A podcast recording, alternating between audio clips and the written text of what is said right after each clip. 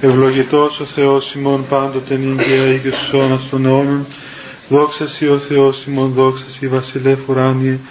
Παράκλητε το πνεύμα της αληθείας, ο πανταχού παρών και τα πάντα πληρώνω θησαυρός των αγαθών και ζωής χορηγός. Ελθέ και σκήνωσον εν ημίν και καθάρισον ημάς από πάσης κυλίδος και σώσον αγαθέτας ψυχάς ημών. Αμήν. Καθίστε παιδιά. Όπως σας είχαμε ανακοινώσει την προηγούμενη φορά παιδιά, σήμερα έχουμε μαζί μας τον αγαπητό μας πατέρα Εφραίμ, ο οποίος είναι ηγούμενος στη Μονή Βατοπεδίου του Αγίου Όρους, όπως ξέρετε είναι το μοναστήρι αυτό, στο οποίο υπάρχουν πάρα πολλοί Κύπροι μοναχοί.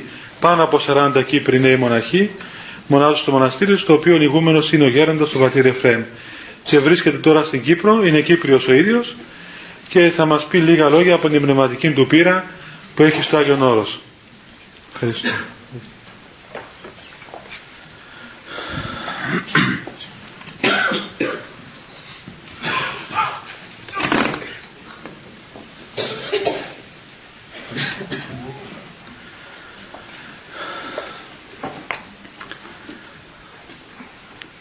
Αναφίβολα αισθάνομαι ιδιαίτερη χαρά που βρίσκομαι μαζί σας και μάλιστα στο Νεοεδρυθέν Πανεπιστήμιο της Κύπρου που ομολογώ ότι για πρώτη φορά έρχομαι σε αυτόν τον τόπο και χαίρομαι που επικοινωνώ μαζί σας γιατί εσείς που είστε οι αυριανοί επιστήμονες που είστε το μέλλον του έθνους μας το μέλλον της Κύπρου οπωσδήποτε μας ενδιαφέρει και εμάς τους μοναχούς ε, ώστε και εσείς να είστε φορείς της Θείας Χάριτος. Γιατί ασχολούμενοι με τη γνώση που οπωσδήποτε η γνώση είναι καλή αλλά είναι και επικίνδυνη.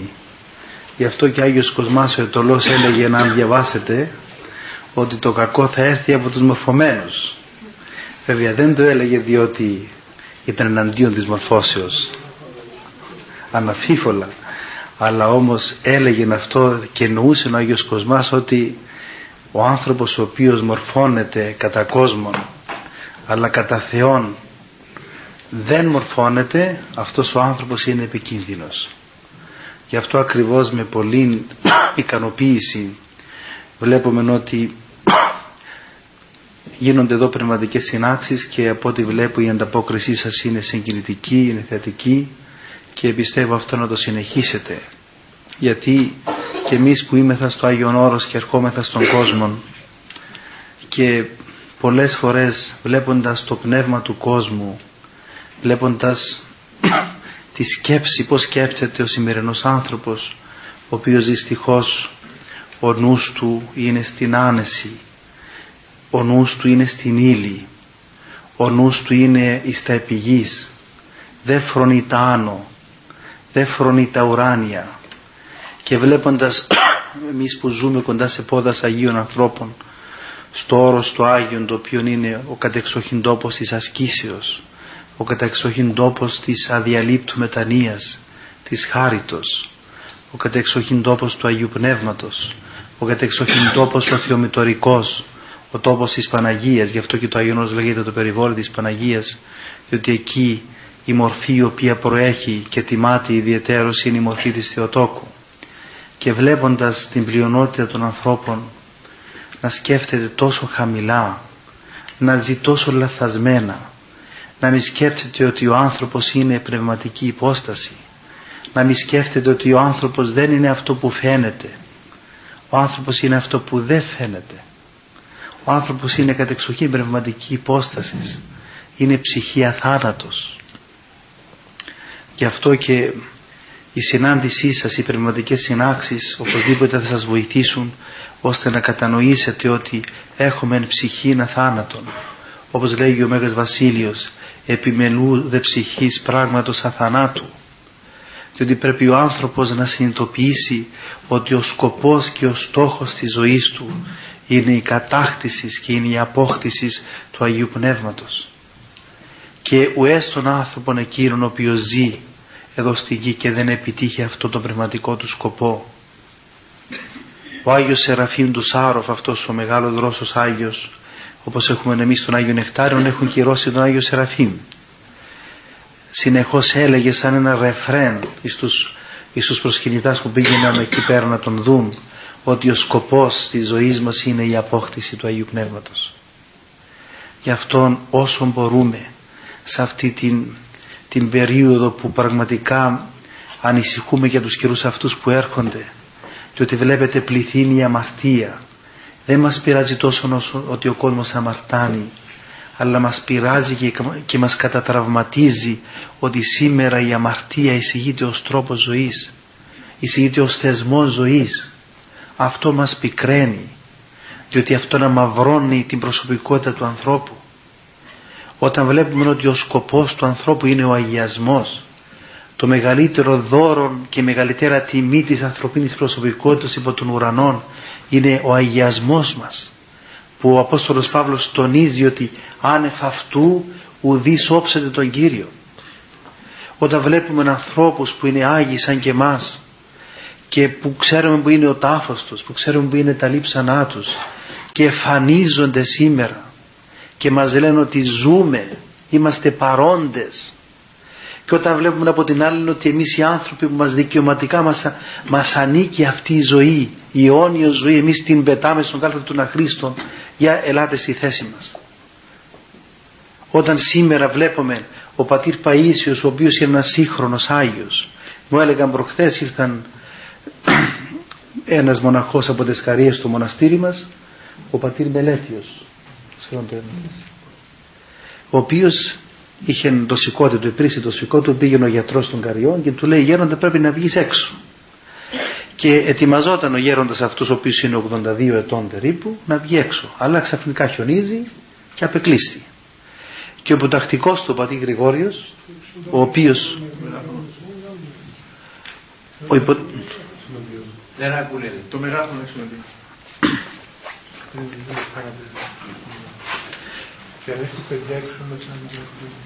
ο υποτακτικός του ο πατή Γρηγόριος βλέπει τον πατέρα Παΐσιο και του λέγει θα γίνει καλά ο γέροντας μην ανησυχεί ότι εκολύθινε που δεν βγήκε έξω μόνο δώστε του λίγο ψαράκι γιατί είναι αδύνατος και έκανε όπως του είπε ο πατήρ Παΐσιος και τώρα ο πατήρ Μέλετης είναι μια χαρά και ούτε έξω πήγαινε στο γιατρό. Και αυτοί οι άνθρωποι ήταν κοντά μας ήταν ανάμεσά μας. Και σήμερα πριτανεύουμε τον αγιασμό έρχονται και βοηθούν τον λαό του Θεού. Και αυτό δεν είναι ότι ανήκει μόνο σε αυτούς. Ο αγιασμός είναι κληροδότημα δικό μας. Μας ανήκει. Γι' αυτόν όσο μπορούμε αυτό θα το επιτύχουμε εάν είμαστε μέλη τίμια της Εκκλησίας του Χριστού. Και τίμιο μέλος της Εκκλησίας του Χριστού είναι εκείνος ο οποίος πραγματικά ζει το Ευαγγελικό νόμο. Ζει τα εντολάς τηρεί τα εντολάς και όταν οι πατέρες ρωτούν ποια εντολάς, λένε πάσα σας εντολάς. Όταν είμαστε άνθρωποι της μυστηριακής ζωής, άνθρωποι που ξέρουμε να εξομολογούμεθα, άνθρωποι που ξέρουμε να κοινωνούμε, να συμμετέχουμε στο ποτήριο της ζωής, να γίνουμε άνθρωποι προσευχής. Όταν ρωτάμε πολλές φορές προσεύχεσαι παιδί μου, λέει όχι. Επιτρέπεται αυτό το πράγμα που είναι ο ουσιαστικότερος τρόπος λύσεως των προβλημάτων μας είναι η προσευχή. Γι' αυτό παρακαλώ πάρα πολύ, δηλαδή πρέπει όσο περνά ο καιρός και όσο μεγαλώνει το κακό, όσο μπλατεύει το κακό, όσο πλαισιώνεται ο κόσμος από την αμαρτία, πρέπει εμείς περισσότερο να αγωνιζόμεθα ώστε να γίνουμε φορείς χάριτος, να γίνουμε σκεύη εκλογής, να γίνουμε φορείς του Αγίου Πνεύματος. Βλέπετε σήμερα στο χώρο της γνώσεως αυτός ο ανθρωποκεντρισμός που βασιλεύει και πριτανεύει. Και σήμερα δυστυχώς θεωρείται, θεωρούνται τα γεγονότα της ζωής ανθρωποκεντρικά που είναι ηχτρά πλάνη. Δεν μπορούμε να ερμηνεύουμε τα γεγονότα της ζωής ανθρωποκεντρικά. Διότι ο άνθρωπος ο οποίος είναι λογικοκράτης δεν μπορεί η λογική να διατάζει την πίστη. Δεν μπορεί να απολυτοποιείται η λογική. Εμείς δεν απορρίπτουμε τη λογική αλλά όμως δεν την απολυτοποιούμε. Διότι η λογική είναι δούλη της πίστεως και όχι η πίστη δούλη της λογικής. Σήμερα περισσότεροι λέει εφόσον αυτό δεν το καταλαβαίνουμε δεν το παραδέχομαι μα δεν είναι έτσι. Ο άνθρωπος είναι πεπερασμένο πλάσμα. Δεν μπορεί να καταλάβει πολλά πράγματα. Γι' αυτό διαπισπίστεως όταν πραγματικά δεχθεί τον Θεό τότε διανοίγει χάρις το νου του ανθρώπου του συνένετας γραφάς. Διότι χρειάζεται φωτισμό ο άνθρωπος, αλλά θα φωτιστεί ο νους του ανθρώπου εάν όντως παραδεχθεί και γίνει μέλος τίμιος της Εκκλησίας του Χριστού.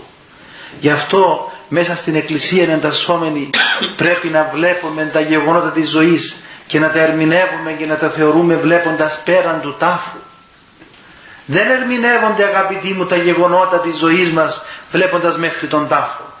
Μένουμε σε ένα αδιέξοδο.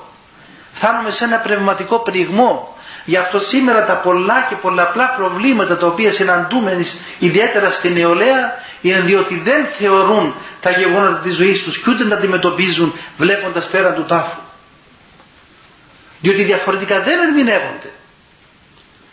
Και δεν μπορεί να αποχωριστεί το πρόβλημα της ζωής βλέποντας μέχρι τον τάφο. Διότι η ζωή του ανθρώπου συνεχίζεται. Και αδιάψευστη μάρτυρες είναι οι Άγιοι της Εκκλησίας που εμφανίζονται και θαυματουργούν και οι παλαιοί και οι νεότεροι. Αυτό πρέπει να μας προβληματίσει. Διότι αλίμονον εάν σε αυτή την γη δεν επιτύχουμε την αιώνια ζωή.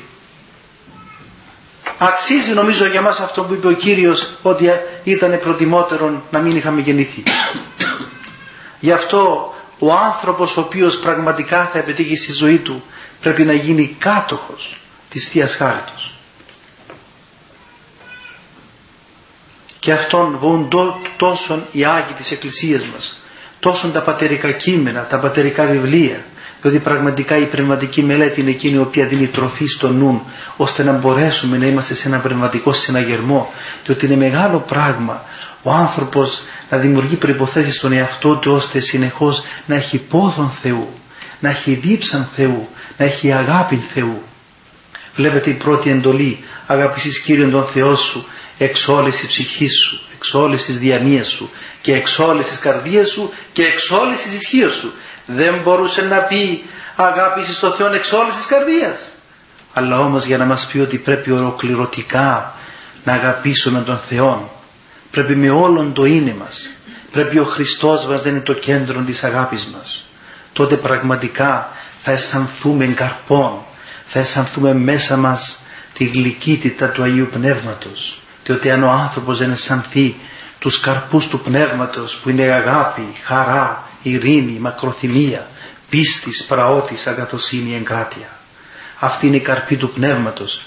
Και πραγματικά ο άνθρωπος ο οποίος αισθάνθηκε και εγεύθηκε την γλυκύτητα την άρρητον που ό,τι και αν μπούμε δεν μπορούμε οι Άγιοι Πατέρες εμίλησαν περί χάριτος, δεν είπαν τίποτα διότι αν δεν γευθούμε την γλυκύτητα της Θείας Χάριτος είναι αδύνατο να καταλάβουμε τι εστί Πνεύμα Άγιο.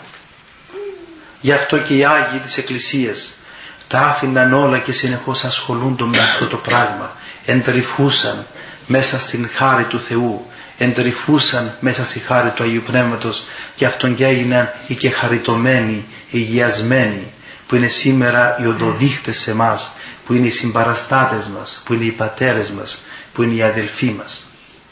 Και αυτό σήμερα δυστυχώς όπως είπα και προηγούμενος βλέπουμε αυτή την κενότητα, αυτή την απαγοήτευση στο σημερινό άνθρωπο, αυτή την κατάθλιψη, αυτή την απέλπιδα ζωή που δυστυχώς πολύ τραυματιζόμαστε όταν βλέπουμε τους σύμβερους ανθρώπους οι οποίοι έχουν τόσες προϋποθέσεις να προχωρήσουν και βλέπεις μια νέκρωση, μια νάρκωση. Γιατί, γιατί απουσιάζει ο Χριστός ο οποίος είπε εγώ είμαι η οδός, η αλήθεια και η ζωή. Ο ζωντανός ο άνθρωπος είναι εκείνος ο οποίος μέσα του πάλι η χάρη του Χριστού. Γι' αυτό και μέσα στη γραφή μη διώξετε χιλιάδες λέει και δύο μυριάδες. Γιατί; Διότι ο άνθρωπος ο χαριτωμένος είναι ο άνθρωπος που γίνεται κατά χάρη παντοδύναμος διότι συνεργάζεται με την παντοδύναμο Θεία Χάρη και αυτό και εμείς αν θέλουμε να χαρούμε τη ζωή μας διότι όσα και αν πάθουμε αγαπητοί μου το Ευαγγέλιο είναι στενή και τεθλιμμένη η οδός. Αν ερμηνεύσουμε το Ευαγγέλιο με μια λέξη το Ευαγγέλιο είναι θλίψεις δια πολλών θλίψεων διημάσεις έρθει στη Βασιλεία των Ουρανών. Αλλά όμως εις των αγωνιζόμενων άνθρωπων κάτω από τα προβλήματα πίσω από τις θλίψεις πίσω από τους πειρασμούς κρύβεται μια άρδιτος γλυκύτης η οποία πραγματικά τρέφει τον άνθρωπο και του δίνει τροφή για την πνευματική ζωή.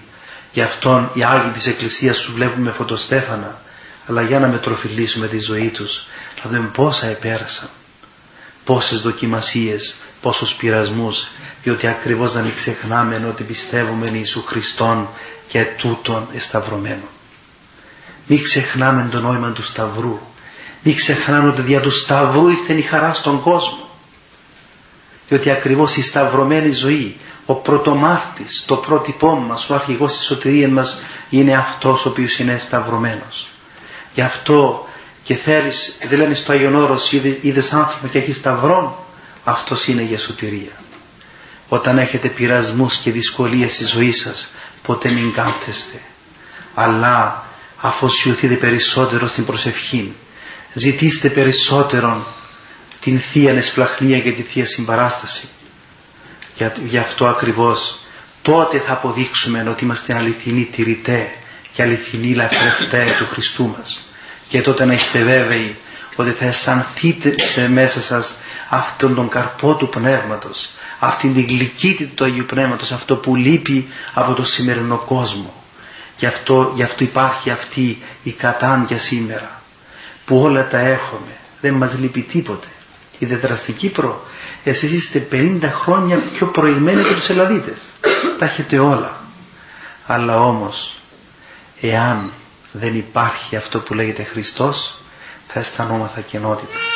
Σήμερα έχουν, είπε και ένας Αγιορείτης, σήμερα έχουν πληθύνει και εταιρείε ασφαλείας ζωής. Αλλά όμως είναι η μόνη περίοδος που αισθάνεται ο άνθρωπος ανασφάλεια. Γιατί, γιατί απουσιάζει η εντός ημών βασιλεία.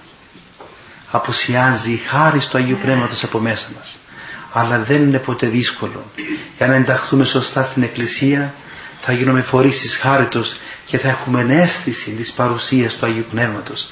Θα έχουμε αίσθηση της χάριτος των Αγίων. Θα έχουμε αίσθηση της θριαμβευγούς της Εκκλησίας. Και τότε οπωσδήποτε να είστε βέβαιοι ότι βαδίζουμε σωστά και οπωσδήποτε θα επιτύχουμε της χάριτος και της βασιλείας του ουρανών που αυτή μας ανήκει και εύχομαι όλοι μας να το επιτύχουμε. Αμήν. Αν μερικοί θέλουν να ρωτήσουν κάτι, ευχαριστώ.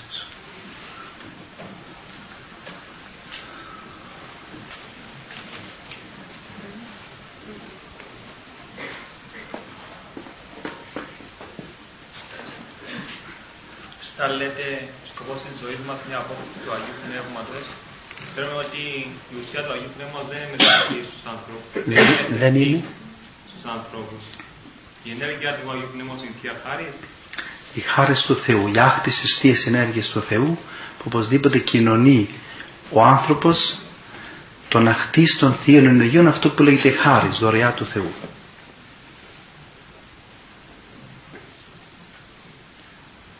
Πάντως ένα σας λέω, λόγω του ότι βρισκόμεθα εκεί ήρθαμε σε επαφές με πολλούς ανθρώπους, με πρωθυπουργούς, με υπουργούς, με διάφορους εφοπλιστάς, με διαφόρους που είναι στα διάφορα κλιμάκια της ζωής. Είδαμε πίσω και από τα μερσεντές και από τις κοινωνικές θέσεις μια ανάκρατον δυστυχία. Μια ανάκρατον δυστυχία. Ο άνθρωπος θα χαρεί τη ζωή του για να γευτεί τη χάρη του Θεού. Πάει τελείωσε. Ο άνθρωπος μπορεί να περπατά και να τα έχει όλα. Αλλά εφόσον δεν υπάρχει χάρης του Θεού είναι ο πρώτος δυστυχής. Ο πρώτος δυστυχής.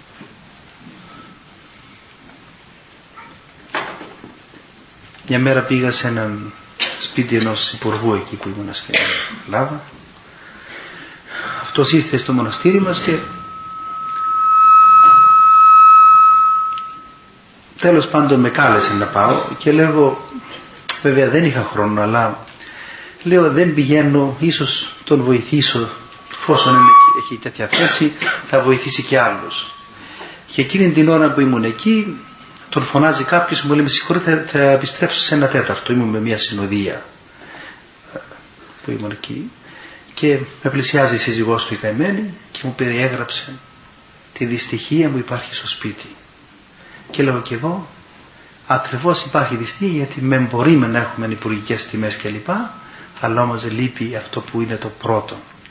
Λείπει η χάρη του Θεού από το σπίτι και γι' αυτό και υπάρχουν αυτά όλα. Παν φαύλων πράγμα και πάσα καταστασία. Έτσι είναι. Γι' αυτό μόνο με τη χάρη του Θεού θα επιπλέψουμε και θα επιβιώσουμε και θα χαρούμε τη ζωή μας, τη ζωή των θλίψεων και των πειρασμών. Δηλαδή πραγματικά θα είναι συμπαραστάτης μας ο σταυρωμένος, ο πρώτος σταυρωμένος ο Ιησούς Χριστός.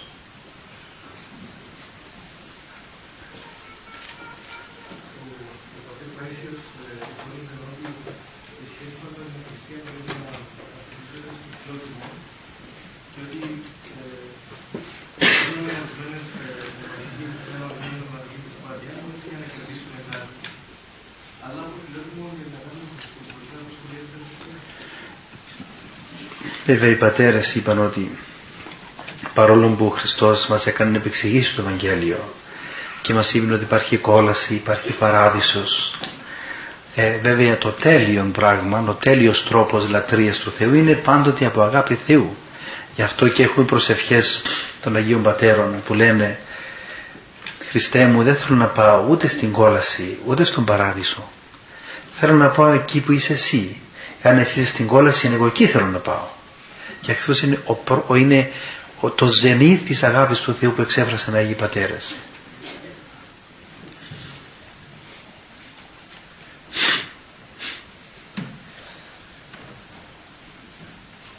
Μάλιστα. Θα ήθελα να ξαναπάω πίσω στο επιτυχία στην ιδιωτική ζωή, να λάβω επιτυχία, μάλλον στην επαγγελματική ζωή και αποτυχία στην ιδιωτική ζωή και στην ζωή προσώπων. Μπορείτε να μας πείτε κατά τη γνώμη σας κάποια καθοδήγηση πώς κάποιος ο οποίος είναι επαγγελματίας ή έχει προχωρήσει λίγο ή αρχίζει να δουλεύει, υπάρχουν πάρα πολλοί φοιτητές που αρχίζουν να δουλεύουν στην Πώς πρέπει να, τι κανόνες πρέπει να ακολουθήσει. Ακούστε, καταρχήν δεν εμποδίζει, παιδί μου, δεν εμποδίζει το επάγγελμα να είμαστε λάτρες του Θεού. Απλώς πρέπει καταρχήν να εφαρμόζουμε τους δρόμους του Ευαγγελίου. Και νομίζω ο πρακτικότερος τρόπος ώστε να έχουμε ασφάλεια ότι όντως βαδίζουμε μέσα στον χώρο της Εκκλησίας σωστά είναι να έχουμε επαφή με τον πνευματικό. Να έχουμε τον πνευματικό μας και αυτό θα μας καθοδηγεί διότι βέβαια το Ευαγγέλιο ήδη έχουν διάφορους νόμους αλλά ο καθένας είναι μια εξειδικευμένη περίπτωση ο καθένας είναι πρόσωπο δεν θα γεννηθεί ένας είναι ο τάδε Γιάννης ο Γιάννης δεν θα ξαναγεννηθεί είναι μοναδική περίπτωση ο κάθε άνθρωπος Γι' αυτό και πάντοτε η Εκκλησία έθεσε τους πνευματικούς πατέρες οι οποίοι είναι καθοδηγητέ στη ζωή μας ώστε να, να αναβαδίζουμε εν ασφαλεία. Εγώ θέλω να ρωτήσω κάτι άλλο. Μάλιστα. Οι πατέρες της Εκκλησίας είναι ακριβείς στις πράξεις τους. Κρατούν την οδό του Χριστού που θα να είναι λιτοδιέτη, να είναι όταν εννοείται οι πατέρες, οι Άγιοι πατέρες; Ναι. Οι Άγιοι της Εκκλησίας εννοείται; Α, οι πνευματικοί πατέρες, οι εκπρόσωποι της Εκκλησίας, οι ιερείς θέλετε να πείτε. Ακούστε. Βέβαια, οι ιερείς οπωσδήποτε είναι και αυτοί οι άνθρωποι. Πάντως υπάρχουν ευλαβείς ιερείς, οι οποίοι πραγματικά βοηθούν τον λόγο του Θεού. Αλλά ποτέ μας να λέμε ότι ξέρετε ο τάδε παπάς δεν είναι εντάξει γι' αυτό και εγώ έχω διαφορία δεν μπορούμε να απορρίψουμε την εκκλησία διότι υπάρχουν μερικοί που είναι και αυτοί άνθρωποι. Το ράσο δεν κάνει τον παπά λέει και παροιμία. Θα θέλω να πω ότι μπορούμε, πως δεν μπορούμε να απορρίψουμε την ιατρική γιατί υπάρχουν μερικοί κακοί γιατροί δεν μπορεί να απορριφθεί η εκκλησία διότι υπάρχουν μερικοί εκπρόσωποι της που δεν είναι εντάξει αλλά πάντοτε η εκκλησία έχει τους ευλαβείς ιερείς τους ευλαβείς πνευματικούς που ο Θεός αποστέλει στον κάθε τόπο για να μας αφήσει ανεπολογή τους. ότι είναι αδύνατον διότι αν εμείς θέλουμε να σωθούμε μία φορά ο Χριστός που σταυρώθηκε μας θέλει εκατομμύρια φορές περισσότερο από να μας σώσει. Είναι δυνατόν να θέλουμε να σωθούμε και να μην μας δώσει τον τρόπο και τον τόπο και το πρόσωπο που να συμβάλλει ουσιαστικά στη σωτηρία μας; Είναι αδύνατο.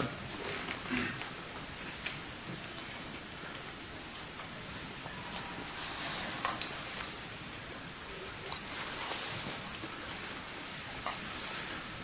Άλλη ερώτηση υπάρχει, ορίστε. Μπορείτε να μας μιλήσετε λίγο για το ρόλο της Ορθοδοξίας σήμερα στην Ευρώπη, που από την άλλη υπάρχει καθολικισμός και από την άλλη ένα ρεύμα πανδευτισμού και πανισλαμισμού. Σήμερα βέβαια Είναι αλήθεια ότι ο Ρωμαϊκαθολισμός έχει χρεοκοπήσει. Και αυτό δεν το λέμε από μόνο από ιστορία. Έρχονται εκεί στο μοναστήρι μας διάφοροι σωστοί άνθρωποι που είναι καθολικοί, ρωμαιοκαθολικοί και μας λένε απεριφράσους χωρίς να ντρέπονται.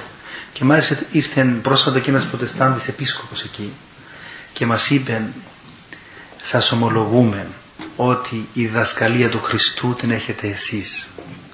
Εμείς τα νοθεύσαμε. Και φαίνεται τώρα, διότι τώρα στο μοναστήρι μας ήρθε ο πρόεδρος της Ελληνοαμερικανικής Ενώσεως, ένας κύριος Χρήστος Σπύρου, δεν ξέρω αν τον έχετε ακουστά, ο οποίος ήταν βουλευτής βέβαια τώρα παραιτήθη, ο οποίος είναι φίλος του Κλίντον και μας έλεγε το εξής ότι μέσα στο Λευκό Οίκο πιστεύουν ότι αυτή η επομένη δεκαετία πιστεύουν ότι είναι η ώρα της Ορθοδοξίας. Διότι πραγματικά εκ των πραγμάτων βλέπουμε ότι ο Ρωμαιοκαθολισμός και το, το, το, τα άλλα παρακλάδια το μόνο που επέτυχαν είναι την κοινότητα του ανθρώπου. Γι' αυτό και τώρα στο Αγιορώνος έρχονται πάρα πολλοί άνθρωποι. Εμείς τώρα πριν ε, μερικές μέρες βαπτίσαμε κάποιον. Πριν, πριν από τα Χριστούγεννα βαπτίσαμε κάποιον άλλο. Δηλαδή συνεχώς έρχονται διάφορα παιδιά που είναι συνετά, που έχουν μελετήσει και ξεσκονίσει τον καθολικισμό και έρχονται σήμερα και λένε δεν βρίσκουμε τίποτα εκεί. Δηλαδή πραγματικά η χάρη του Αγίου Πνεύματος πού να βρεθεί στη μία Αγία Καθολική και Αποστολική Εκκλησία. Γι' αυτό πραγματικά σήμερα εκ των πραγμάτων φαίνεται ότι είναι η ώρα της Ορθοδοξίας. Βλέπετε τώρα το ότι ο κομμουνισμός έπεσε σαν ένας χάρτινος πύργος. Ποιος υπολόγιζε ποτέ να πέσει ο κομμουνισμός και μάλιστα στο πατριαρχείο του κομμουνισμού που είναι η Ρωσία; Και σήμερα το ότι οι Ρώσοι έχουν γίνει ελεύθεροι έρχονται τώρα στην Ελλάδα και πραγματικά φαίνεται ότι η Ελλάδα θα παίξει ένα μεγάλο ρόλο γι' αυτό και μου έλεγε κάποιος που είναι μετά στον Πατέρα Παΐσιο λέει θα πεθάνω αλλά ένας λόγος που με κάνει και λυπούμε ότι θέλω να ζήσω αυτά τα τελευταία δέκα χρόνια για να δω την δόξα της Ελλάδας και της Ορθοδοξίας. Και ότι εμεί ξεχνάμε ότι η Ελλάδα είναι ο χώρος ο κατεξοχήν χώρος της Ορθοδοξίας από την οποία εκπέμπεται το Ορθόδοξο μήνυμα σε όλα τα έθνη, σε όλη την Ιφίλιο. Γι' αυτό σήμερα η Ελλάδα είναι μια χώρα η οποία δεν είναι πολεμοχαρή. Και βλέπετε, αν κοιτάξετε εσείς που κοιτάζετε και τηλεοράσεις, δεν έχει κανένα φίλο η Ελλάδα. Για ποιο λόγο; Εν αντιθέσει η Τουρκία που έχει τόση πολεμοχαρή διάθεση, που όπου έχει σκάνδαλο είναι πρώτη. Όπου έχει έναν παγκόσμιο σκάνδαλο είναι πρώτη. Και εν έχει φίλους, έχει συμπαραστάτες. Γιατί ξέρουν ότι η Ελλάδα είναι η χώρα της Ορθοδοξίας. Όταν ένας, ήρθε ένας εκεί στο μοναστήρι μας, ευρωβουλευτή από τις Βρυξέλλες και μας λέει ένας εκεί, το είπε και στο συνέδριο προχθές, ένας ε, Ευρωπαίος μίλησε, έκανε μια εισήγηση, μακρά εισήγηση, πώς θα αναβαθμιστούν τα κράτη, τα μέλη κράτη της Ευρώπης. Και είπε για την Ελλάδα το εξής. Όλα τα κράτη για να αναβαθμιστούν πρέπει να πάνε μπροστά. Η Ελλάδα για να αναβαθμιστεί πρέπει να στραφεί στα πίσω, στην παράδοσή της. Και αυτά τα λέει ένας Ευρωπαίος. Και τι αισθανόμεθα εμείς αυτήν την, αυτήν την τάση προς πανευρωπαϊσμό, αυτόν τον εξευρωπαϊσμό που έχουμε, που εμείς έχουμε τέτοια παράδοση που δεν έχει κανένας λαός, κανένα κράτος. Όταν σήμερα έχουμε, βλέπετε, από τα ονόματα. Βλέπεις ο άλλος ονομάζεται, λέει Λίζα, ο άλλος κάτι δηλαδή ονόματα αγγλικά. Όταν μαθαίνουν ένα παιδί δύο ετών να πει Happy birthday to you και δεν ξέρει και το μαθαίνουν. Θα πει αγγλικά να ευχηθεί αγγλικά. Δεν είναι σωστό. Βλέπετε σήμερα στην Ευρώπη έρχονται τώρα να, να αποκλείσουν την ελληνική γλώσσα σαν γλώσσα της Ευρώπης. Γι' αυτό πρέπει να στραφούμε στις παραδόσεις μας. Και αυτά θα τα βρούμε μέσα στην Εκκλησία. Εάν γίνουμε σωστά μέλη της Εκκλησίας, μέσα στην Εκκλησία πάντοτε επιβίωσε ο λαός μας. Διαφορετικά είναι αδύνατον. Δεν μπορούμε να επιβιώσουμε. Διότι αυτό το, το, το, τον, τον μεγάλο θησαυρό που λέγεται Ορθοδοξία, μην ξεχνάμε ότι ο, ο ελληνικός λαός είναι ο περιούσιος λαός της Καινής Διαθήκης. Έτσι ο Θεός απεφάσισε. Έτσι είναι μέσα στην πρόνοιά του. Και σήμερα έρχονται οι Ρώσοι, έρχονται οι Βούλγαροι στο Άγιο έρχονται οι Ρουμάνοι και μας φιλούν τα ράσα μας και μας λένε από εσάς περιμένουμε. Ο πατήριος Τύρος ο Μπόβοβης αυτός ο μεγάλος Σέρβος Άγιος έδωσε εντολή στα παιδιά του, στα πνευματικά του τέκνα συνεχώς να αντλείται ορθοδοξία από την Ελλάδα. Το πραγματικά ήξερε. Ο πατήρ Γιώργος Φλωρός και ο Αίμνησος συνεχώς ο νους του ήταν στραμμένος προς την Ελλάδα. Διότι η Ελλάδα είναι, ο, ο ελληνικός λαός είναι ο περιούσιος λαός της Καινής Διαθήκης. Και αυτή είναι μεγάλη τιμή για μας. Και αυτό πρέπει να το αξιοποιήσουμε. Αυτό που θέλω να ρωτήσω είναι πώς συμβαίνει ακριβώς αυτό που λέτε. Όλοι οι ξένοι είναι ενθουσιασμένοι, ε, παραδέχονται ότι τελικά είναι η δική μας πίστη πιο σωστή, πιο γνήσια και εμείς ήδη που έχουμε αυτή την πίστη κάθε άλλο παρά την υποστηρίζουμε. Ειδικά στην Ελλάδα. Δυστυχώς, παιδί μου, Είναι και το κέντρο- ακολουθούμε την παροιμία που λέει το ψωμί του γείτονα είναι πιο γλυκό από το δικό μας. Δυστυχώς, καμιά φορά δεν μπορούμε, δεν μπορούμε να αξιοποιήσουμε αυτό που έχουμε. Δυστυχώς. Ε, δεν θα πρέπει όμως να γίνει το αντίθετο. Ο Ισλαμικός βλέπουμε Πρέπει να γίνει το αντίθετο και πρέπει οπωσδήποτε αν μελετήσουμε και να είμαστε προσεκτικοί και ακολουθούμε την παράδοσή μας πρέπει οπωσδήποτε συνεχώς να είμαστε στραμμένοι προς την παράδοσή μας. Ορίστε. Εν σχέση με αυτή την ερώτηση που έχει κάνει σωστά ο κύριος, ήθελα να ρωτήσω, ε, μάλλον να πείτε εσείς κάτι, ε, να σχολιάσετε τον οικουμενισμό που υπάρχει αυτή τη στιγμή, τάσης προς τον οικουμενισμό, και κυρίως από το πατριαρχείο. Ακούστε, βέβαια υπάρχει σήμερα από μερικούς κύκλους ένα με οικουμενιστική διάθεση και σκέψη, αλλά αφού εμείς είμαστε αντίθετοι. Δεν μπορούμε ποτέ να υποκύψουμε στον οικουμενισμό. Εμείς θέλουμε η Ορθοδοξία να είναι, να είναι μια οικουμενική εκκλησία, αλλά όχι οικουμενιστική.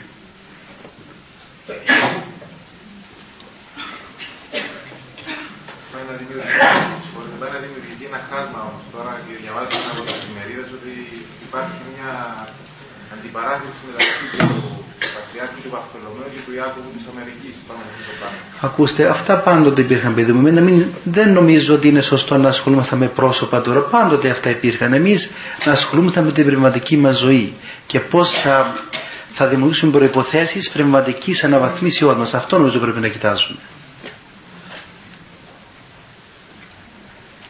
Υπάρχει καμιά άλλη ερώτηση; Θα ήθελα να σας υποβάλω τρεις μικρές ερωτήσεις. Τρεις κιόλας. Για να σε- Τις μάζεψα τώρα που είναι και κοινικές για να μας ε, Μάλιστα.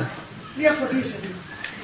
Την περασμένη εβδομάδα ακούσαμε ένα καθηγητή του Πανεπιστημίου, τον κύριο Σκιού, ο οποίος στην αρχή πράγματι ήταν συμπαθητικός, αλλά στο τέλος μας απαγοήτευσε λέγοντας ότι εγώ δεν κοιτάζω ούτε θρησκεία, ούτε πατρίδα, μόνο ανθρωπιά.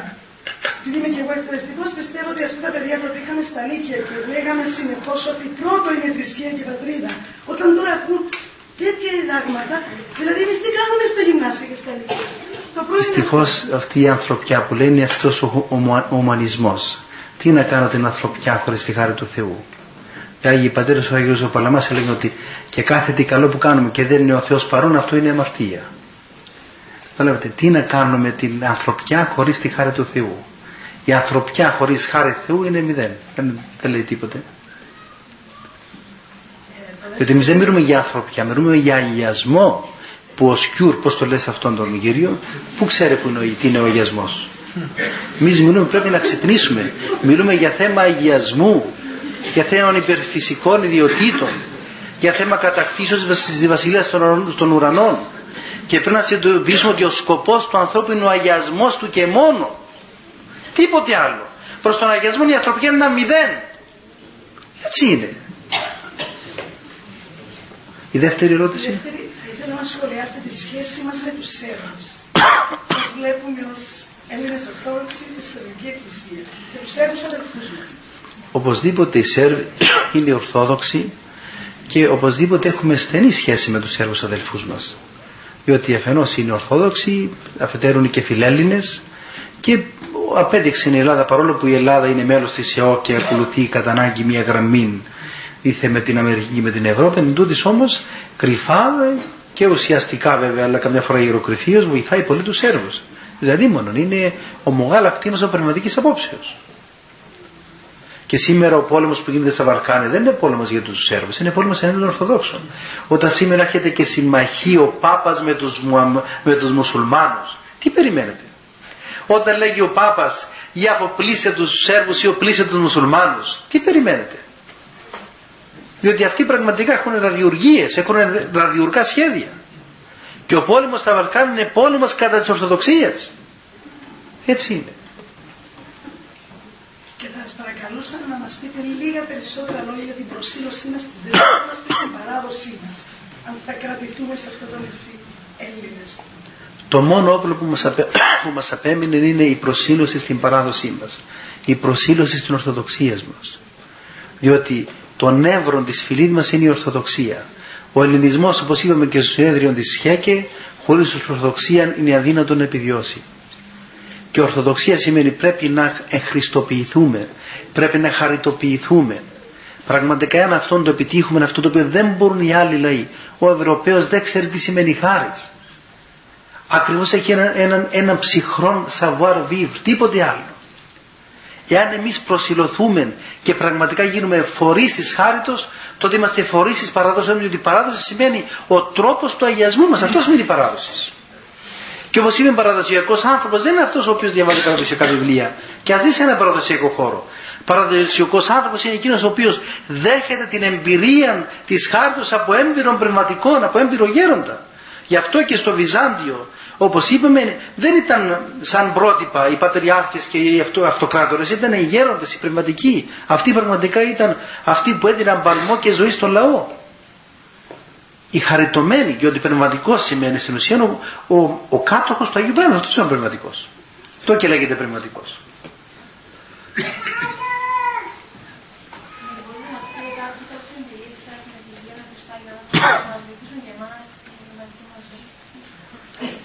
Βέβαια τώρα αργήσαμε, δεν έχουμε χρόνο, αλλά ο πατήρα Θανάσης εδώ, ο οποίος άρχεται τακτικά, έχει πολλά να σας πει και πολλά να σας ωφελήσει για αυτό το θέμα. Τώρα ήδη. Έχουμε να πούμε ένα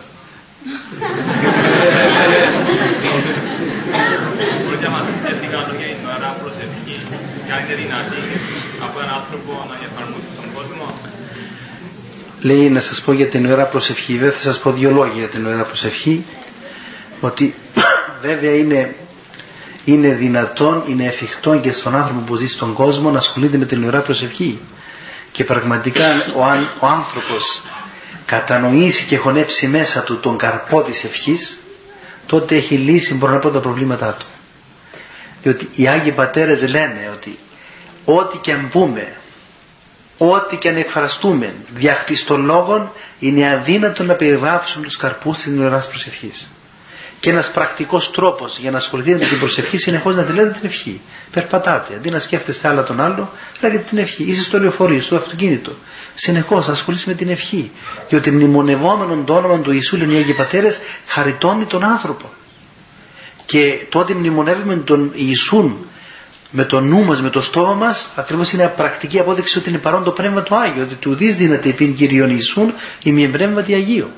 Και αυτόν όσο μπορείτε. Και ένας άλλος πρακτικός τρόπος είναι να έχετε μια συγκεκριμένη ώρα του 24ωρου που εσείς μπορείτε να λέτε την ευχή. Λουκάρι ένα τέταρτο. Κλειστείτε στο δωματιό σας, κλείστε την πόρτα, κλείστε τις κουρτίνες, βγάλτε το τηλέφωνο. Γιατί τώρα που να προσευχηθούμε θα αρχίσουν τα τηλέφωνα. λοιπόν, θα αρχίσουν οι επισκέψεις. Λοιπόν, και προσευχηθείτε όσο μπορείτε με, την, με το όνομα, με την ευχή. Και θα δείτε ότι θα αισθανθείτε πάρα πολλά πράγματα. Διότι το πρώτο που αισθάνεται ένας που προσεύχεται είναι η χαρά. Ο πρώτος καρπός της ευχής είναι η χαρά, λέει ένας Αγιορείτης. Αυτόν όσο μπορείτε την ευχή, όσο μπορείτε. Ο διάβολος τόσο τρέμει τον άνθρωπο που εύχεται, που όχι μόνο δεν μπορεί να του κάνει πόνο, αλλά μπορεί να τον πλησιάσει.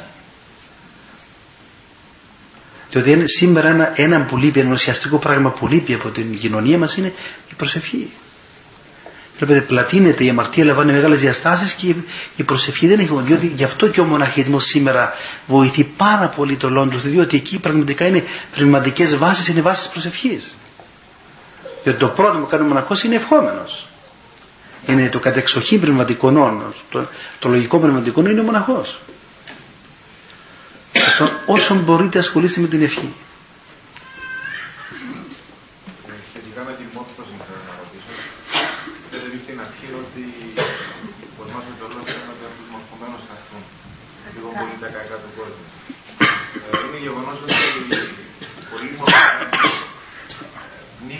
Ή αυτοεγκλωβίζονται μέσα στις γνώσεις τους.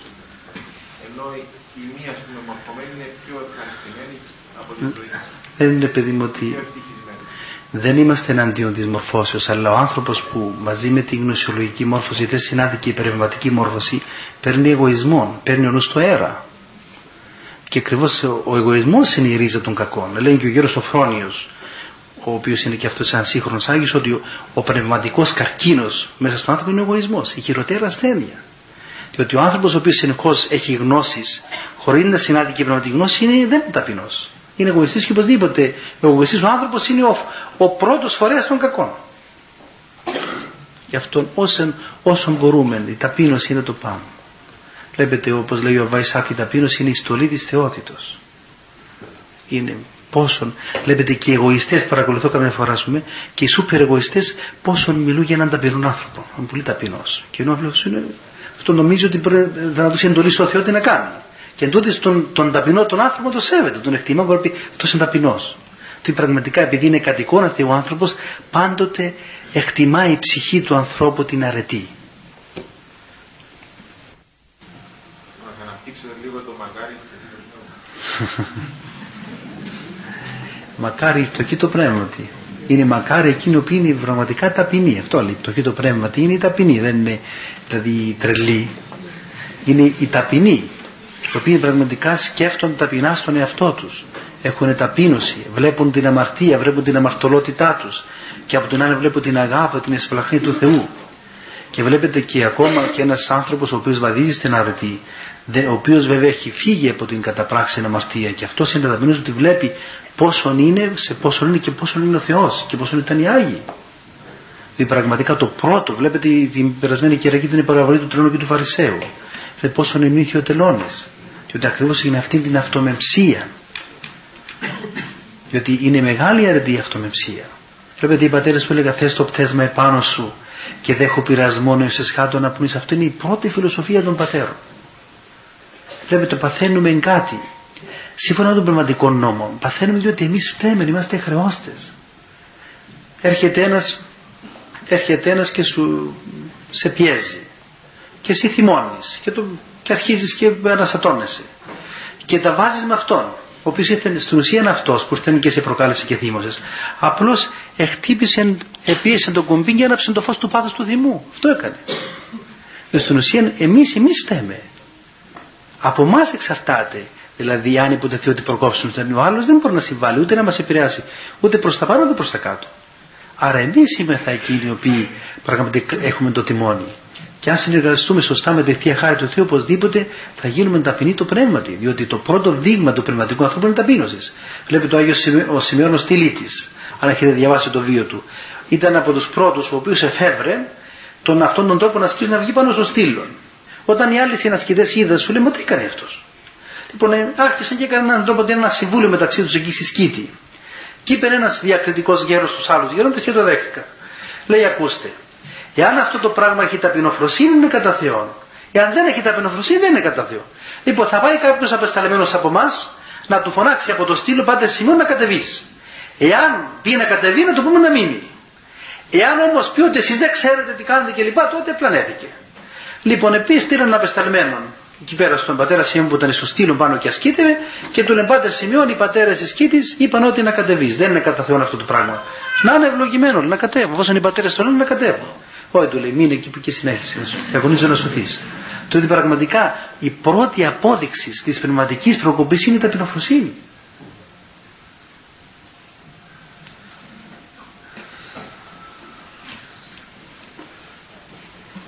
Ορίστε.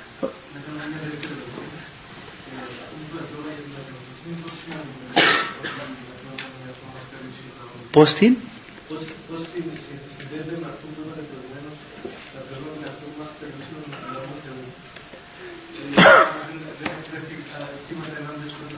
Καθόλου δεν έχει εκτρεφεί. Αλλά αυτό όταν θεωρούμε τον εαυτό μας περίσσιο λόγω του Θεού οπωσδήποτε αυξάνει την ευθύνη. Και όταν, όταν ο άνθρωπος ε, κατανοήσει ότι έχει αυξημένη ευθύνη δεν σημαίνει ότι, ότι η αυξημένη ευθύνη σημαίνει ότι είναι η προπόθεση εγωισμού. η εξημένη ευθύνη παιδί μου, η εξημένη ευθύνη που αισθάνεται κάποιος δεν είναι προπόθεση, δεν είναι τροφή για τον εγωισμό και δεν αντίκειται προς την ταπεινοφροσύνη που πρέπει να έχουμε. Άλλος θέλει τίποτε, έχουμε ώρα ακόμα. Ορίστε. Ε, πάντα το πρόβλημα μας είπατε για τις λήψεις. Ναι. Ε, μας είπατε για κάποιο χριστιανό ότι είναι η διοικήτητα και η, η πηγή ενέργειας για αυτόν. Ε, για κάποιον ο οποίος όμως είναι εκτός εκκλησίας και θα ακούσει για αυτές τις λήψει, είναι φυσικό πως ε, θα αποστραφεί το χριστιανισμό. Δηλαδή είναι ένας σταυρός που ε, είναι αδύνατο να αντιληφθεί αυτές τις λήψει. Πώς θα το εξηγήσουμε για να το φέρουμε κοντά ε, Πρέπει να ενταχθεί μέσα στον χώρο της Εκκλησίας. Αν ενταχθεί μέσα στον χώρο της Εκκλησίας, ότι ακριβώς θα καταλάβει. Αν δεν ενταχθεί, πώς θα καταλάβει. Διότι είναι αλήθεια ότι το Ευαγγέλιο βέβαια.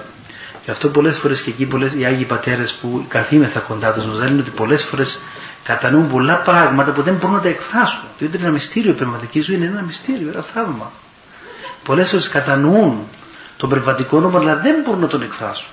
Διότι δεν εκφράζεται διακτή των λόγων το βάθος και το πλάτος του πνευματικού νόμου. Και αυτό δεν αισθάνεται κανείς αλλά δεν μπορεί να εκφράσει και πολλά πράγματα. Γι' αυτό οι πατέρες στην ουσία παρόλο που στα πατερικά συγγράμματα σε έχουν παραδώσει τόσα πολλά εν κοντά σε αυτά που έζησαν δεν είναι τίποτα αυτό που μας παρέδωσαν. Διότι ένας πνευματικός άνθρωπος είναι ένα μεγάλο, δεν μπορεί, δεν μπορεί να εξηγηθεί ούτε να ερμηνευθεί. Και οι μαθητές ακόμη που έγραψαν τους βίους των, ε, οι μαθητές των Αγίων που έγραψαν τους βίους των πατέρων τους, των γερών τους, πολλά ελάχιστα πράγματα κατάλαβαν. Διότι κάτι, ένα, αυτά που βιώνει ένας Άγιος άνθρωπος είναι, δεν μπορούν ούτε να εκφραστούν ούτε να λεχθούν, μόνο βιώνονται από τον ίδιο.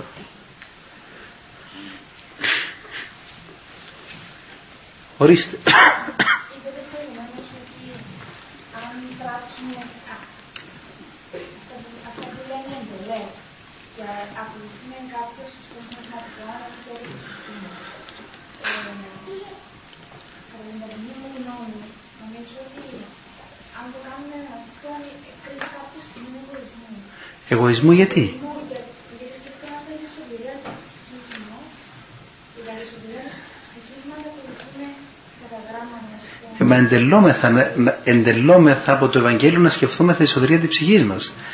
Και ένας ο οποίος σκέφτεται τη σωτηρία της ψυχής του δεν σημαίνει ότι είναι αδιάφορος προς τον άλλον, διότι αυτός ο οποίος σκέφτεται παιδί μου τη σωτηρία της ψυχής του, ε, οπωσδήποτε αποκτά το πρώτον την αγάπη, τη φιλοθεία, που ως συνέχεια της φιλοθείας, ο καρπός της φιλοθείας είναι η φιλανθρωπία.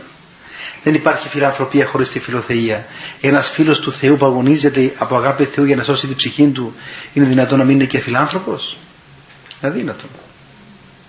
Δεν είναι εγωιστικό λοιπόν να σώσουμε τη, να αγωνιζόμαστε και τη σωτηρία της ψυχής μας. Είναι καθήκον.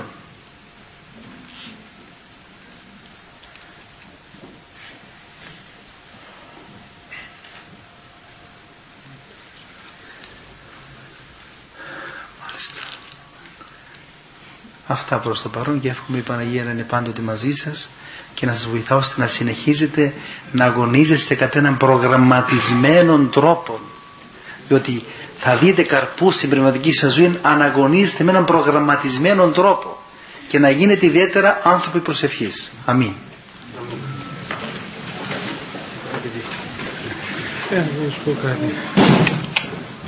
Ευχαριστούμε τον Πατέρα Εφραίμ για τον κόπο και τα καλά λόγια που μας είπε και ήθελα να σας επενθυμίσω ότι την ερχόμενη Δευτέρα θα γίνει πάλι κανονικά όπως είναι το πρόγραμμα εξ αρχής η ομιλία στις 8 η ώρα και από τις 3 και μετά η εξομολόγηση το μυστήριο της εξομολογήσεως. Τώρα μπορούμε να κάνουμε προσευχή και να πηγαίνουμε. Χριστέ το φως του αληθινών, το φωτίζουν και αγιάζουν πάντα άνθρωπον ερχόμενων στον κόσμο, σημειωθεί το εφημάς το φως του προσώπου σου, είναι ένα αυτό ψώμεθα φως του απρόσιτον και κατεύθυνο.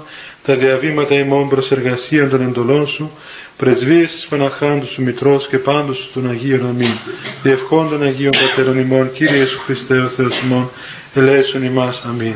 Καλό βράδυ, παιδιά. Θεός μαζί σας.